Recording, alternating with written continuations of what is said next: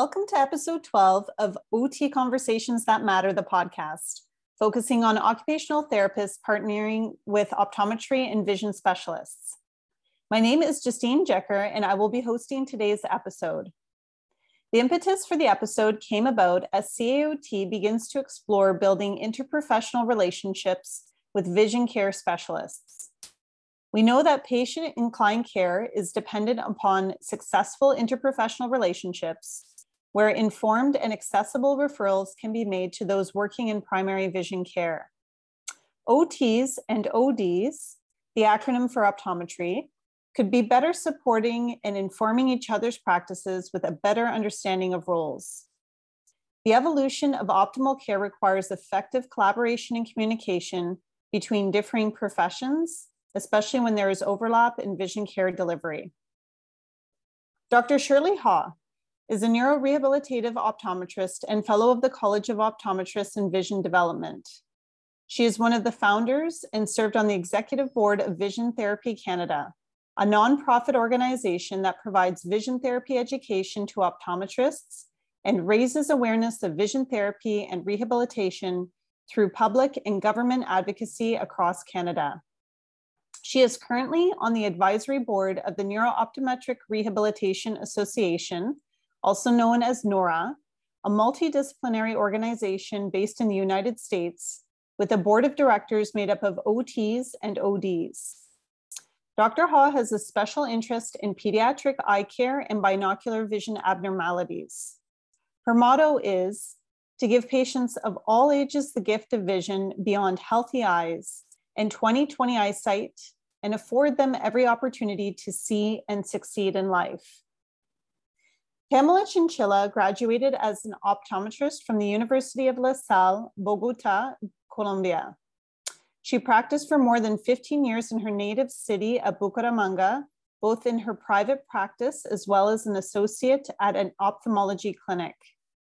Following her move to Canada, she registered with the College of Optometrists in Vision Development, COVD, in the United States, where she became a vision therapist in 2016. She also trained with Vision Therapy Canada, VTC, on their practical vision therapy accreditation program. During her more than eight years of work as a vision therapist in Canada, Pamela has developed a special interest in working in areas such as TBI and ABI in stroke rehabilitation, where the importance of interprofessional collaboration is emphasized. Welcome to both Shirley and Pamela. Thank you for being on the podcast today. To get us started, I'm going to ask you, Shirley, what are your experiences working with interprofessional teams? So thank you thank for you. inviting um, for inviting us. So definitely um, the ultimate goal, in my opinion, when we work um, interprofessionally, um, the most important person is our client or patient as we name them respectively. And working with them has taught me a lot. And just like you said earlier, rehab activities, um, they do overlap. And we really want our patients to, or clients, to return to work, um, to regular life, in spite of their injuries sometimes, with their overall well being in mind. Um, we would love to continue to work with other professionals so that um, we can do pacing, organization, um, helping our clients kind of recover from their injuries. So my my goal for being on this podcast is to um, make sure that vision is recognized and um, and communicate how vision can impact uh, physical dysfunctions. And the ultimate goal for all, all the team members, because it really takes a village to kind of heal um, an individual who suffered um, neurologically, such as a concussion, strokes, dementia, Parkinson's, Alzheimer's, whatnot. And the goal is to really return everyone back to work and to regular life um, with overall well-being in spite of some of the injuries that haven't completely healed we still need to get them back um, to real life to have better quality of life. Thank you, Shirley. And for you, Pamela, um, do you have similar experiences working with interprofessional teams?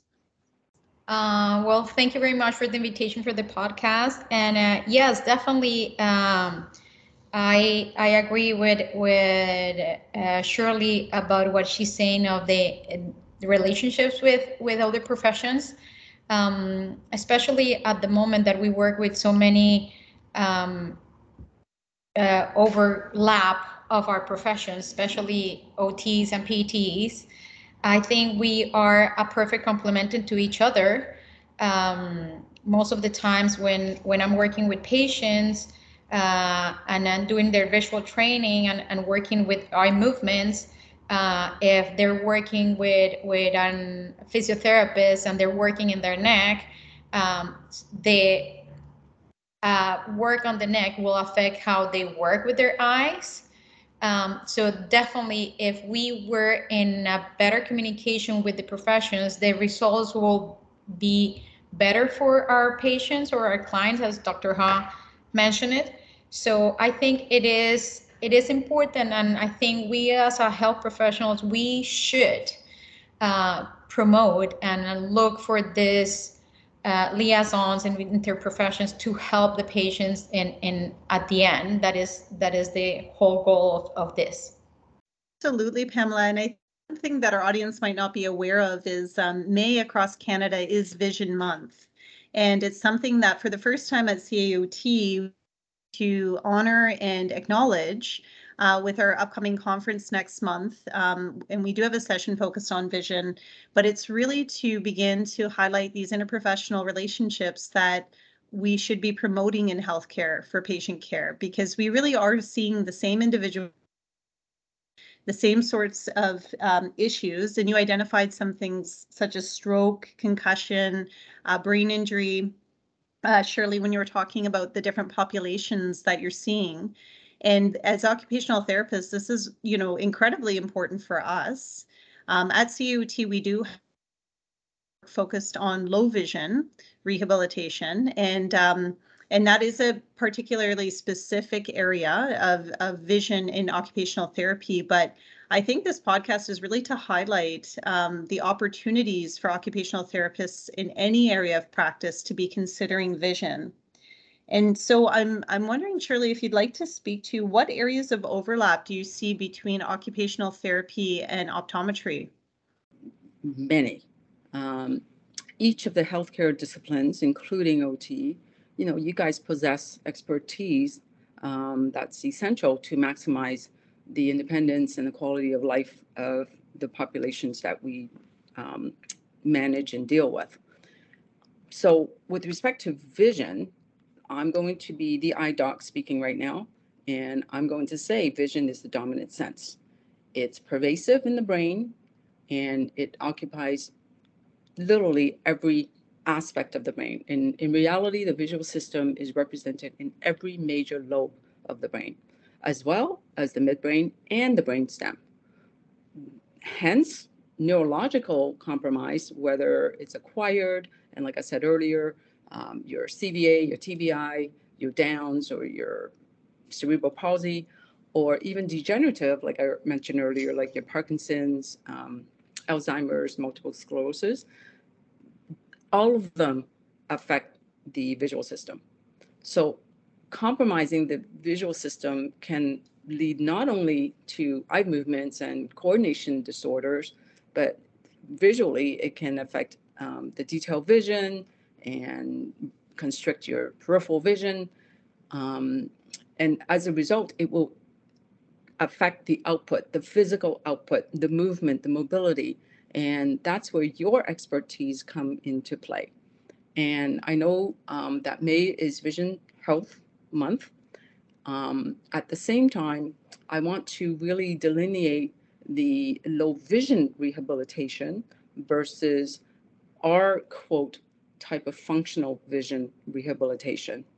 What we deal with, what Pam and I deal with more, is um, with the assumption that structurally the brain is intact you the clients or patients have had their MRI, TBI, um, MRI, CT scans, and everything is absolutely normal. There's no structural issue, and that should be primary because we don't want any bleeds, any swelling, and that's where the medical community come in.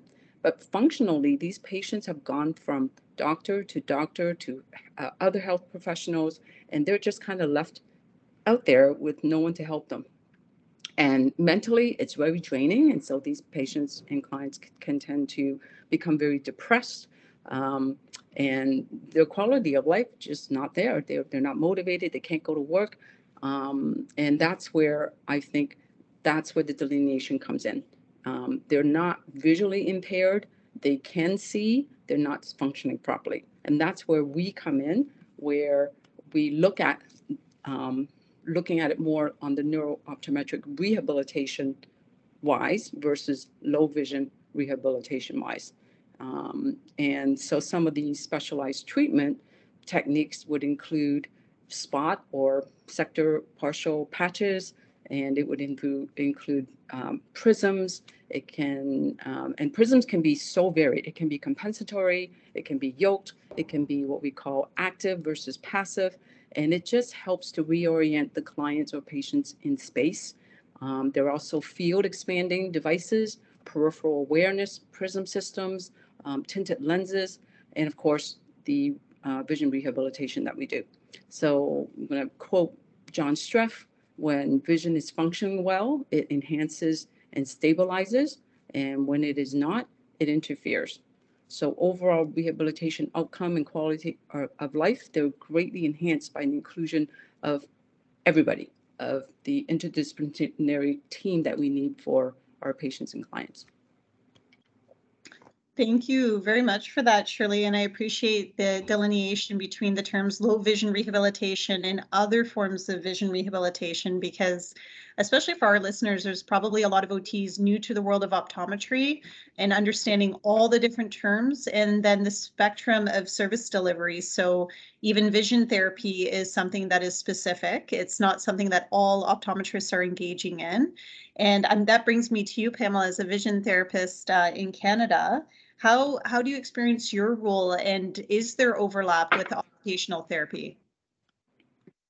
Oh, definitely. Um, for me, uh, moving from my optometry world uh, to the vision therapy world, where I do my work 100% of the time, um, it, it is it is a life changing professionally, but it is a different approach to help with with my education uh, to the patient.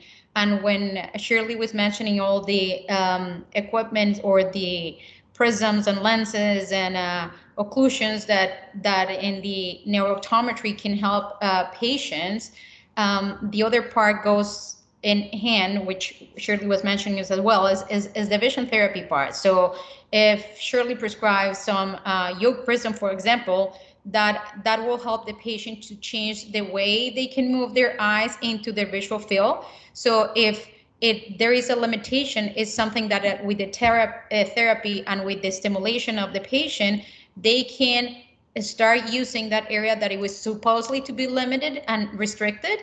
And remember, we have neuroplasticity in our side. So not necessary because there is a diagnosis of a visual field restriction that it had been diagnosed with with visual field that means that the patient will never be able to use that part again neuroplasticity exists. I have patients and i have examples of patients that i had been working and it had been diagnosed with visual field defects. It had been tested. We had been doing visual field and the restriction is there. And by stimulating by therapy, by putting their eyes uh, uh, on the patient to use that area of restriction, it, it stimulates again. So if we have an interaction with, with in case, in this case with you guys, and uh, let's have that we, let's pretend that we have a patient that is in a hospital with a stroke with a lot of limitations of their their movement um, if we can approach and help that patient and, and, and work in the hand in hand with you guys from the hospital, the patient recovery not only will be better, but probably will be faster. So this is also touching into help or time of the patient in the hospital, recovery for the patient, and again, making them independent and self-confident. And, and again, to what Dr. Howe was mentioning of of that recovery, not only physically, but also anemically for the patient. Absolutely. So being able to work in tandem, especially, it sounds like um, having you know pre-established interprofessional relationships, you know, while you're working with clients is very helpful because being in hospital, especially for those who've experienced stroke, when they're when they're being discharged in the community, having um, an optometrist and or a VT and an occupational therapist working together. Uh, and for those who don't know what VT is, it's the acronym for vision therapist. Um, that that's really helpful for the client, for the patient, that they have you know um, two or three providers who uh, have a similar focus, but are really you know um, able to help the client in different ways. And I think in and we do have a vision network as i identified, but my understanding in, in the role of OTs working in vision across Canada is really to get back to the function piece, which Shirley mentioned uh, earlier in her description, but for really enabling people to be able to participate in either their paid employment, schooling, volunteer work, um, but being able to get back to what they were doing. And it can involve uh, compensatory strategies such as you know, focusing on the environment, the lighting, textures, um, uh, working with the optometrists and giving feedback on how lenses are being used at home. And then there's also the remediation strategies. And I'm wondering, Pamela, if you can talk a little bit about that, because uh, I know with vision therapy, it's one of those things that there's exercises that clients come and see the vision therapist, they learn a new exercise, they need to go home and be able to work on it. And I'm wondering the role of the OT, does it fit in there? Are they are they supposed to be assisting with that? Oh, definitely. I I think it will be ideal if the visits that you guys do at home uh, will help the patient to do the home training activities that they need to do on a regular basis. That will be ideal because um, the patient will normally be overwhelmed with all the things that they need to do. But if they have a third uh, hand to give them the help to do the activities, the recovery definitely will be better and the exercise and the practice will be uh, properly done. So if that will be the case, um, again, recovery time will be faster and will be better instead of these patients waiting for years and years and years, as Shirley was saying, going from doctor to doctor. Then when they finally end up finding us, the the probably the help of the occupational therapist at that point is already gone. So if if we were able to work that together, it will be the ideal world, honestly, for patients and and for us professionally, because I think that when we signed to professional uh, health careers, we really put our soul and, and, and our hearts into the recovery of our patients, and we really want the best for the patients. So when you feel that your help can just be limited by this is your job as a vision therapist and you cannot move from there because that it, it entails to another profession that you cannot work with it is kind of frustrating um, so I think if we can uh, make those connections and uh, and I can work with a, an occupational therapist. I do have a patient that had a traumatic brain injury, and he has a regular occupational therapist that goes and see him three times a week. And I talk to her and I discuss which are the activities. She's helping him immensely, and the difference between his progress when he was doing it by himself than when he, this uh, occupational therapist is helping him. It had been from one side to another one. It's totally like from black to white. That's really, really good to know. And I think um, uh, a couple similarities with vision therapy and occupational therapy is it's not often known what clients are covered for in their insurance plans. And so I think it's important for uh, patients to, you know, look into that and also for healthcare providers to assist with uh, supporting patients and understanding what um, resources and benefits are available to them. And then the other thought I had too is uh, for those that are listening today, um, vision therapy is is different from OT in the sense that it isn't an autonomous um, profession. Uh, VTs work under and with uh, um, optometrists, so uh, you won't find a vision therapy clinic on its own without an optometrist present. But um, the two the two types of of uh, streamlines, optometry and vision therapy, um, it really gives uh, patients more options for recovery and rehabilitation. And that's something that I think for OTs, if if we don't know, we should be aware of.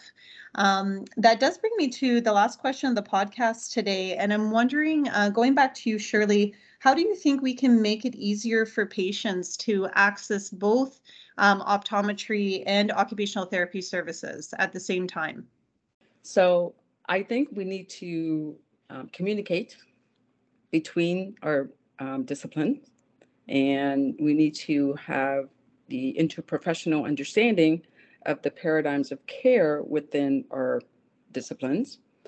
Sometimes is that lack of communication between our two profession, and also we need we need to include the client and patient, and I think that's the missing piece because when patients there there's this um, um, I don't know what the word I'm looking for.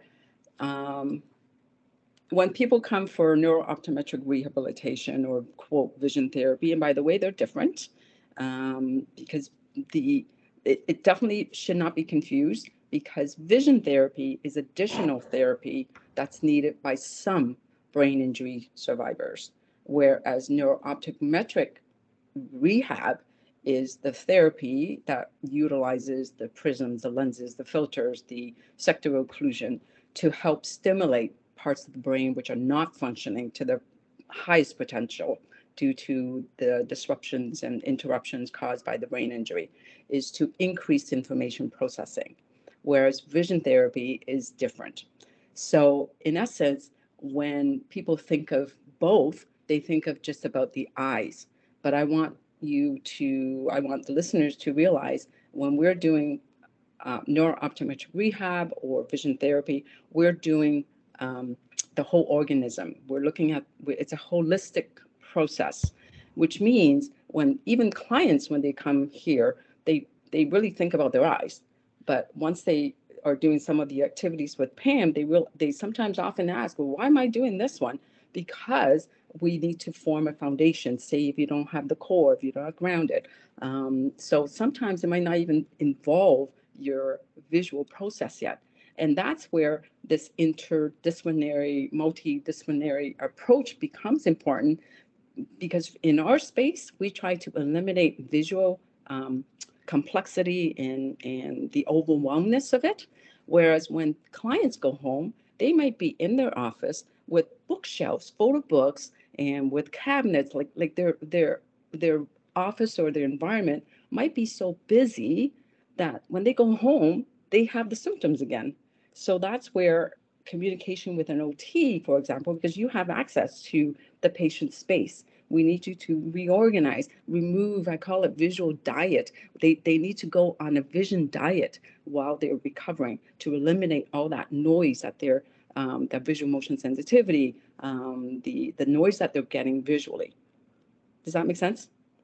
Absolutely. I, I really like how you clarified too um, the different types of therapy and also just all the systems that are involved in vision. So for occupational therapists, being able, you know, we're, we're trained to understand the vestibular system, neurological system, cardiovascular system. And, and really what you're speaking to is that vision is connected so integrally throughout the entire body that these systems have to be worked on in order to improve vision. Uh, and so um, that's a huge takeaway is that you know, clients who engage, eh, whether it's neurocognitive rehabilitation or vision therapy, or even another form of vision therapy, uh, or sorry, vision rehabilitation, that they're going to be focusing on these different systems and as well the visual the visual system. And so um, yeah that it, it's really a whole person approach. And and i'm wondering shirley can you give a sense in your clinic what's the average uh, time frame and i know that's a hard question to answer because clients come with all different sorts of conditions but what how how long would a typical client be going for rehabilitation now that definitely depends because as you um, you probably will agree with me, if you've seen one brain injury, you've only seen one brain injury because it all depends on the makeup of the individual to start off with. Were they actually fragile? Were they already robust? So, um, an athlete with a concussion might not suffer as much as say a um, let's say just let's just say a cerebral palsy um, kid who has a concussion because the brain, it really depends on the fragility of it already. It, it so varies. Oh my goodness. Pam, um, I, I don't know, the fastest that we've ever gotten anybody, maybe six months, would you say? Yeah, maybe. yeah, it, that's a that's a really tough question to to um, answer because you yeah you need to look at you need, need to look at everything and already, Justine, you already alluded to the mental state, the um, how are they physically, how are they emotionally? Because if they're not balanced internally, it will get in the way of, of rehab. Because sometimes many of them, um, they get in their own way, and we sometimes need to clear that. We need to make sure it's it's completely flat and foundation is all flat before we start building, and and you know psychology comes into play as well. and acquired brain injury is a multifaceted lifelong syndrome. So there's really no overnight cure. There's really no quote time frame cure. There's only the I would say only the perfection of the patients, not not patients is in the perfection of patients as the client or patient is putting their one foot in front of the other on their road to recovery. Well, and I think you you identifying that six months is like a bare minimum gives um, a sense of the road to recovery and just and developing new skills, right? Because um, because people's lives can be dramatically changed and they they might um, reacquire some pre-existing level of functioning but not necessarily i think i think that's what i'm hearing is that by learning to use all these systems differently you're you're rebuilding yourself and you're evolving I'm I'm going to turn things over to Pamela to to close our podcast for today. And Pamela, what what thoughts would you like to leave our listeners with as as they leave this discussion?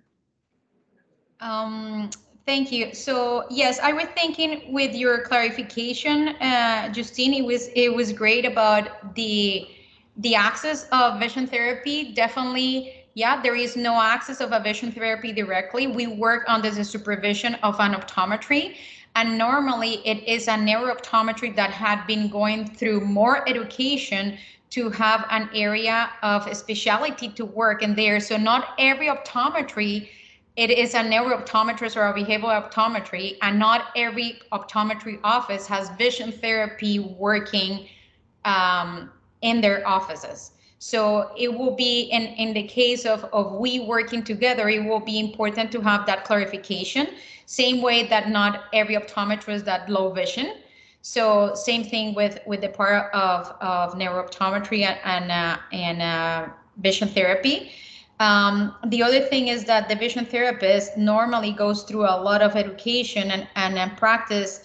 Uh, there is no vision therapy that is not required to have certain amount of hours of working with the patient. So not everybody is is is uh, getting into vision therapy.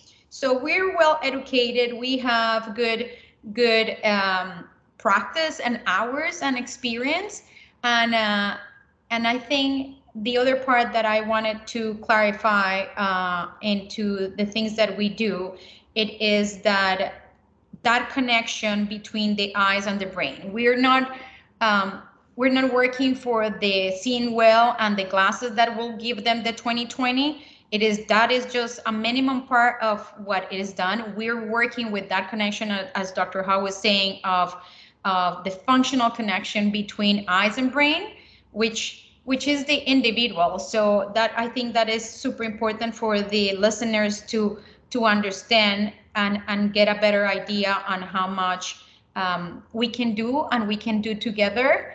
So that was my clarification and thank you for that.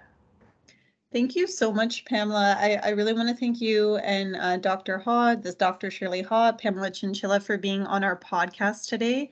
I think we have learned a ton in terms of just where, you know, this is step one into the world of vision and occupational therapy. And there's OTs that have been doing this for their entire careers. And um, I'm really looking forward to having them on future podcasts to talk about the role of uh, the specialized role of occupational therapists working in vision.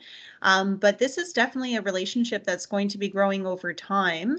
Uh, just a reminder for our co upcoming conference in May 2022, we have the president of the Canadian Association of Optometrists, Dr. Harry Bohnsack, and we have an optometrist from BC, uh, Dr. Cameron McCrodin, who will be on our panel representing um, optometry and um, two occupational therapists, uh, Teresa Guola and Stephanie Schur, uh, who also work in vision. And so um, I really look forward to learning more about vision and occupational therapy as this discussion unfolds. And for anybody interested in responding to the podcast or reaching out with questions, uh, you can contact us at practice at caot.ca. Thanks, everyone.